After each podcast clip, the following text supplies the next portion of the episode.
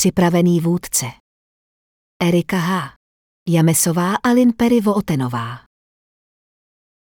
Úvod. Co z toho mám? Naučte se, jak zvládnout a možná i posílit příští krizi. Říká se, že na světě jsou jisté jen dvě věci. Smrt a daně. Ve světě podnikání však můžete přidat třetí jistotu. Krizi. Jistě, pro některé z nás je možná nejhorší krize COVID-19 za námi, ale nemýlili byste se, kdybyste si mysleli, že nějaká další krize je za rohem. Možná bude lokální. Může být globální. Ať už je to jakkoliv. Je to krize, kterou můžete předvídat a připravit se na ní, pokud máte správné dovednosti. V tomto blesku se seznámíte s pěti fázemi a devíti nejcennějšími dovednostmi pro krizové řízení. A uslyšíte také několik příběhů lídrů, kteří nejenže úspěšně prošli krizí, ale také z ní vyšli silnější než kdykoliv předtím. Klíčová myšlenka jedna. Lidé se na budoucí krize neumí dobře připravit a proto potřebujeme zdokonalovat specifické dovednosti. Pandemie COVID-19 nás všechny zaskočila, že, no, možná ne všechny. Byli tu novináři, vědci a epidemiologové, kteří nás po desetiletí varovali, že k virové celosvětové pandemii pravděpodobně dojde. Ale nakonec většina z nás nebyla připravena. I když je těžké sečíst náklady, a to jak z hlediska lidského, tak ekonomického, někteří ekonomové navrhují, že pandemie by mohla skončit ztrátou 12 bilionů dolarů.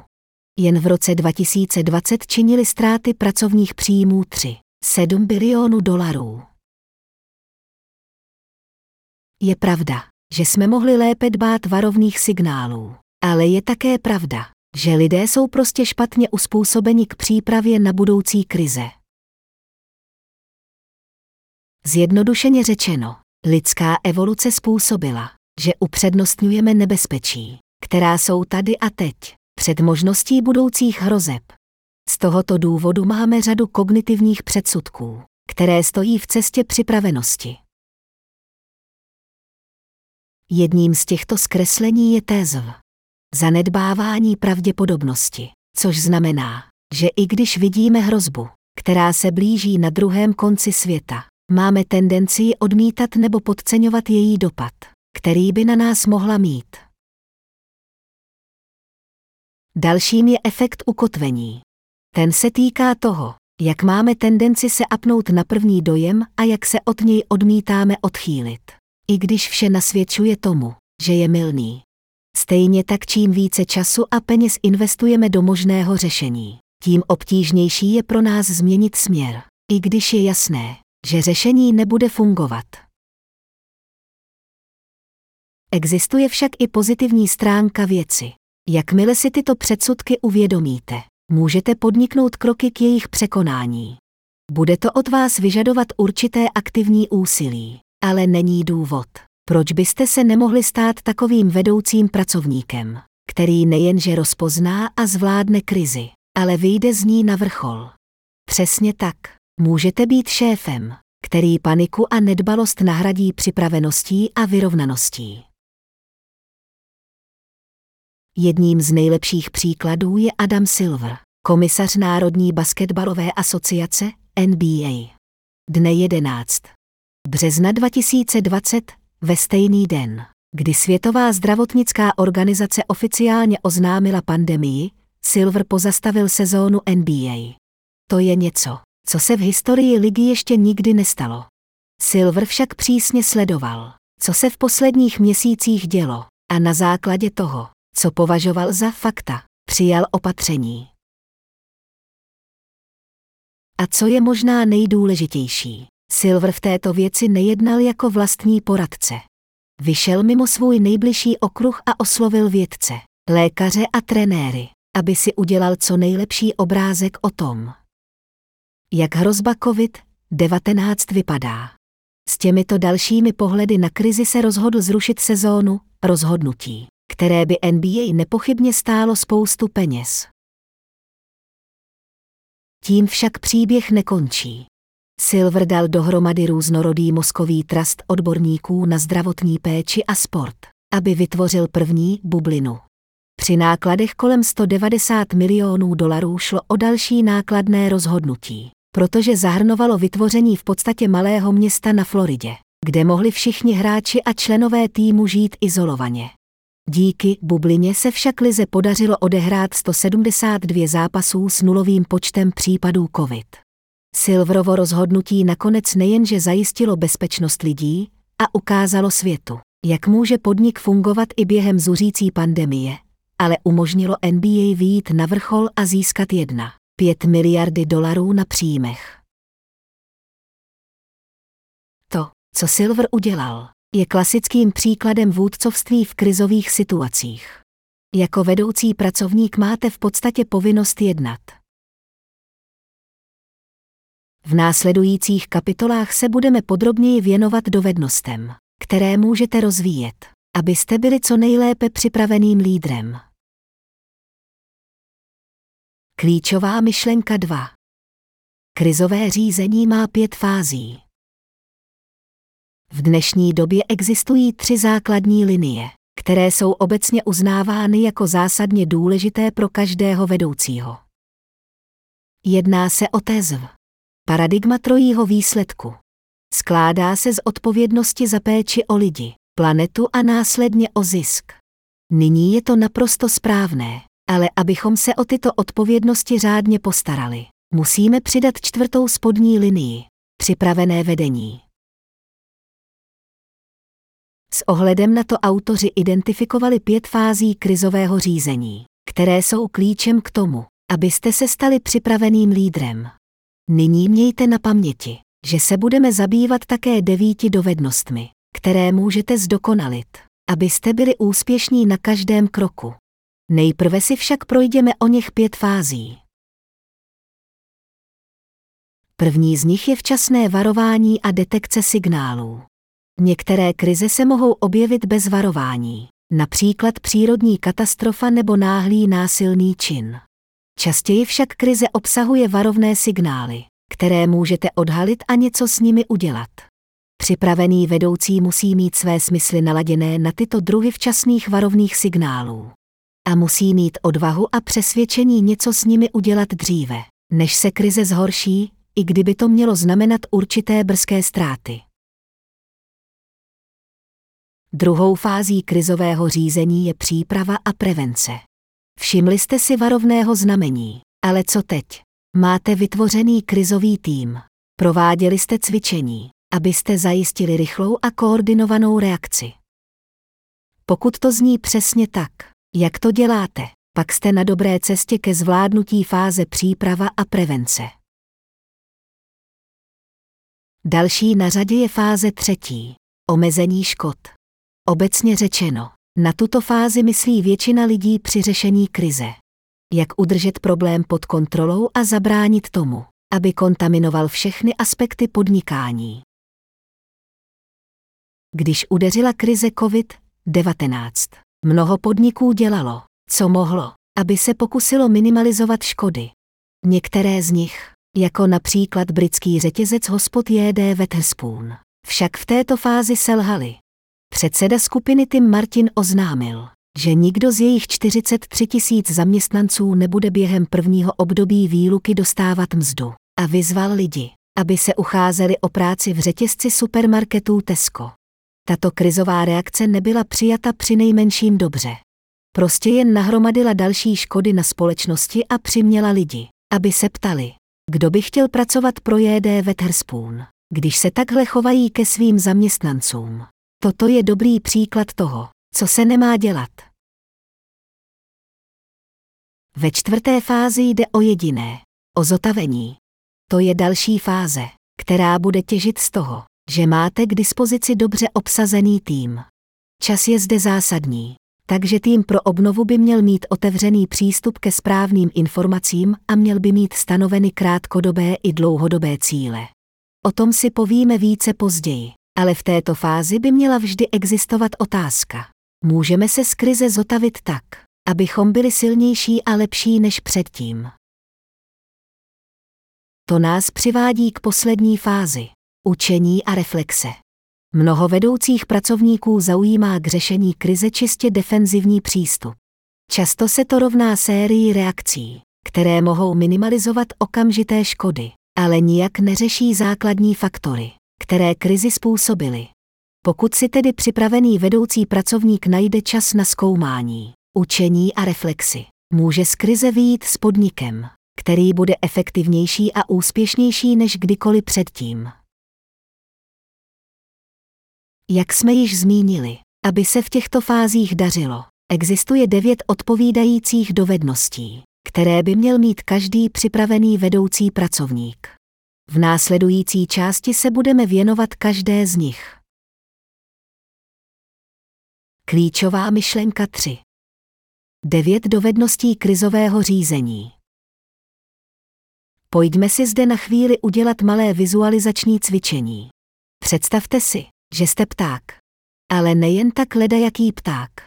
Jste stěhovavý pták známý jako rorís. Zvláštností svišťů je, že dvakrát denně vzlétnou a vznesou se až k mezní vrstvě planety. V takové výšce mohou ptáci analyzovat vzdušné proudy, povětrnostní systémy a atmosférické podmínky, aby mohli co nejlépe plánovat. Jinými slovy, pro labutě je součástí jejich rutiny podívat se na celkový obraz, pochopit různá znamení kolem sebe a podle toho plánovat. To je docela rozumný systém, který by měl mít zavedený každý připravený vedoucí. O tom je také první fáze krizového řízení, včasné varování a detekce signálů. K tomu, abyste v této fázi vynikli, jsou zapotřebí dvě velmi prospěšné dovednosti. Rozumné uvažování sense-making a přijímání perspektivy perspective taking. Výjít nahoru a rozhlédnout se po příznacích blížící se krize vám příliš nepomůže, pokud nebudete vědět, jak dát smysl tomu, co vidíte. K tomu potřebujete krizový tým, který se skládá z více různých pohledů, tým, který si jistě všimne všeho neobvyklého, co stojí za pozornost. Mark Asletete je šéfem společnosti Mercury Systems, která se zabývá leteckou a obranou elektronikou. Společnost Glassdoor ho označila za jednoho z 25 nejlépe hodnocených generálních ředitelů během krize COVID-19. Částečně proto, že jeho tým pro řešení krizových situací sledoval virus již několik měsíců v době, kdy USA v březnu 2020 přešly do stavu uzamčení. Tento tým sledoval události, monitoroval data, dával těmto informacím smysl a své závěry rutině prezentoval celé společnosti. Díky ceným poznatkům týmu mohla společnost Mercury Systems učinit řadu rozhodnutí, která jí pomohla překonat přicházející krizi. Včas odhalil problémy v dodavatelském řetězci a provedl cené úpravy. Sploštila svou komunikační hierarchii pomocí živých videokanálů, které usnadnili otevřený dialog napříč společností. Díky tomu bylo možné kdykoliv klást otázky a odpovídat na ně, což lidem ve firmě usnadnilo přizpůsobit se přívalu změn.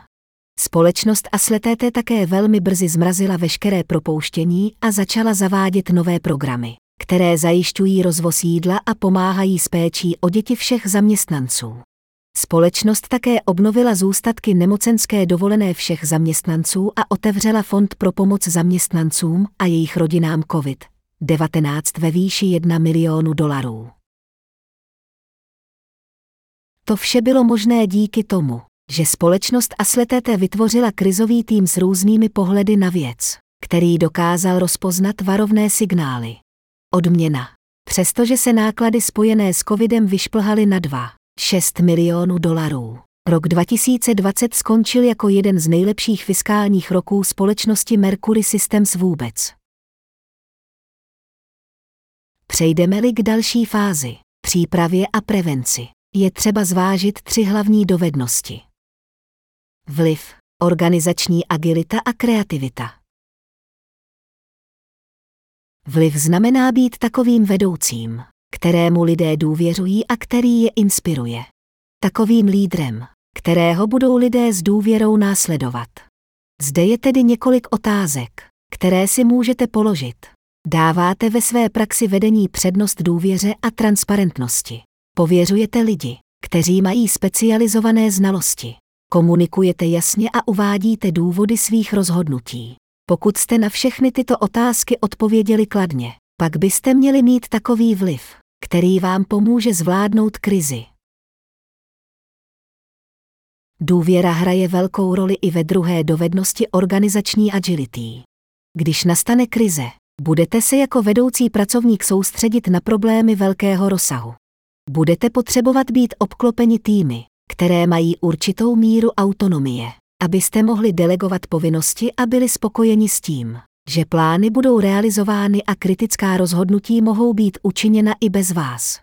Pokud se komunikace v současné době ucpává v sítích byrokracie a hierarchie, musíte dát přednost nápravě, aby se vaše organizace dokázala hladce otáčet, až přijde krize. Nelze podceňovat ani kreativitu. Podporujete pravidelně kreativní myšlení při řešení problémů. Mohly by vaše týmy více přemýšlet nestandardně. Když nastane krize, je nesmírně cené mít v organizaci lidi, kteří vědí, jak důležité je kreativní řešení problémů a jsou s ním obeznámeni. Tato dovednost by tedy měla zůstat prioritou za všech okolností. Během fáze omezování škod je třeba mít na paměti dvě dovednosti. Efektivní komunikace a podstupování rizika. Mělo by být samozřejmé, že jasná a efektivní komunikace je při krizovém řízení nesmírně důležitá. Popravdě řečeno, jedná se o dovednost, která je zásadní pro každou fázi krizového řízení. Ale asi nejdůležitější je, když se snažíte udržet lidi v klidu, inspirované a sebevědomé, i když je situace nejchaotičtější a nejistá. V této fázi je důležité zůstat empatický k tomu, co lidé potřebují, aby mohli dělat svou práci a udržovat otevřené komunikační linky. Poslední věc, kterou chcete, je, aby lidé měli pocit, že se nemohou ptát, nebo aby jejich obavy zůstaly ignorovány. Nemělo by vás překvapit, že riskování je v době krize také cenou dovedností. Krize je přece ze své podstaty riziková situace. Vyžaduje vedoucího s ochotou a sebedůvěrou činit rychlá rozhodnutí. Vyhýbání se a vyčkávání prostě nepomůže, když jste ve fázi omezování škod. Proto musíte být ochotni riskovat a čas od času udělat chybu. Je to prostě součást práce. To nás přivádí k posledním dvěma dovednostem. Podpora odolnosti a individuální a systémové učení. Když se komunity a podniky začínaly vzpamatovávat z krize COVID-19, slovo resilience měli všichni na jazyku. Odolnost můžete podpořit tím, že budete své týmy podporovat a dávat jim možnost rozhodovat se, experimentovat, učit se z chyb a růst z hlediska zkušeností a sebedůvěry. V mysli každého z nás by měla být stále přítomna možnost, že z této krize můžeme vyjít nejen neporušeni, ale možná dokonce silnější, než jsme byli před ní. Poslední dovedností je individuální a systémové učení. A to je možná nejdůležitější dovednost, pokud jde o připravené vedení. Vlastní osobní učení nemá konce. Probíhá neustále a vždy bude rozhodující proto, abyste byli připraveni, protože svět kolem vás se nikdy nepřestane měnit. To znamená, že jako vedoucí pracovník byste měli také dělat vše, co je ve vašich silách, abyste podpořili učení ve vaší organizaci. Zaměstnanci organizace jsou také očima a ušima vašeho podniku a musí být připraveni, aby dokázali identifikovat a zvládnout další krizi. Závěrečné schrnutí. Pojďme se nadechnout. V poslední části jsme toho popsali hodně. Využijme tedy tuto závěrečnou část k tomu, abychom posílili několik klíčových bodů a uzavřeli vše zmínkou o jednom či dvou úskalích na která byste si měli dávat pozor. Dvě věci, kterým autoři věnují opravdu hodně času, jsou rozmanitost a důvěra. Z hlediska rozhodování nelze dostatečně zdůraznit, jak důležité je získat různé názory a pohledy. Vzpomínáte si, jak jsme v první části hovořili o kognitivních předsudcích? No, nejlepší způsob, jak tyto předsudky obejít, je oslovit různé lidi a vyslechnout si, co mají na srdci. Různorodost hraje velkou roli také při sestavování týmu krizového řízení. Je třeba vytvořit dobře vybavený tým s různými dovednostmi a bez slepých míst. Chcete také stanovit jasné cíle zaměřené na společnou vizi vaší společnosti. A zde opět přichází na řadu důvěra. Musíte vytvořit prostředí, kde se lidé cítí zmocněni, inspirováni a kde se jim dobře mluví. To vše je součástí firemní kultury, kterou jako vedoucí pracovník můžete ovlivnit. Nakonec se zmiňme o technologiích. Mnoho podniků je dnes v té či oné míře ovlivněno technologiemi a krizemi, které mohou existovat v lokálním nebo globálním měřítku. To je důležité mít na paměti z několika důvodů. Technologie mohou pomoci kultivovat globální myšlení, které dokáže účinně reagovat na globální krizi. Umožňuje oslovit lidi z celého světa, aby získali odborné znalosti a cené kulturní poznatky. Zvýšení počtu kontaktů, které máte po celém světě, může vést k tomu, co autoři označují jako megakomunitu. A to může být při řešení globální krize nesmírně prospěšné. Jak ukázala společnost Mercury Systems, technologie může být také skvělým způsobem, jak zefektivnit komunikaci. Má však i svá úskalí. V červnu 2020 si Greg Glessman, zakladatel a generální ředitel miliardového impéria CrossFit, usnadnil svůj konec několika příšernými tweety a rasově necitlivými komentáři, které pronesl během konferencí Zoom. Celosvětová odezva donutila Glassmana během několika dní odstoupit z funkce generálního ředitele. Připomíná to moudré rčení. Technologie je tak dobrá, jak dobrý je vůdce, který ji používá. Nejčastěji lidé poukazují na úspěšné příklady a naznačují, že se od nich můžeme učit.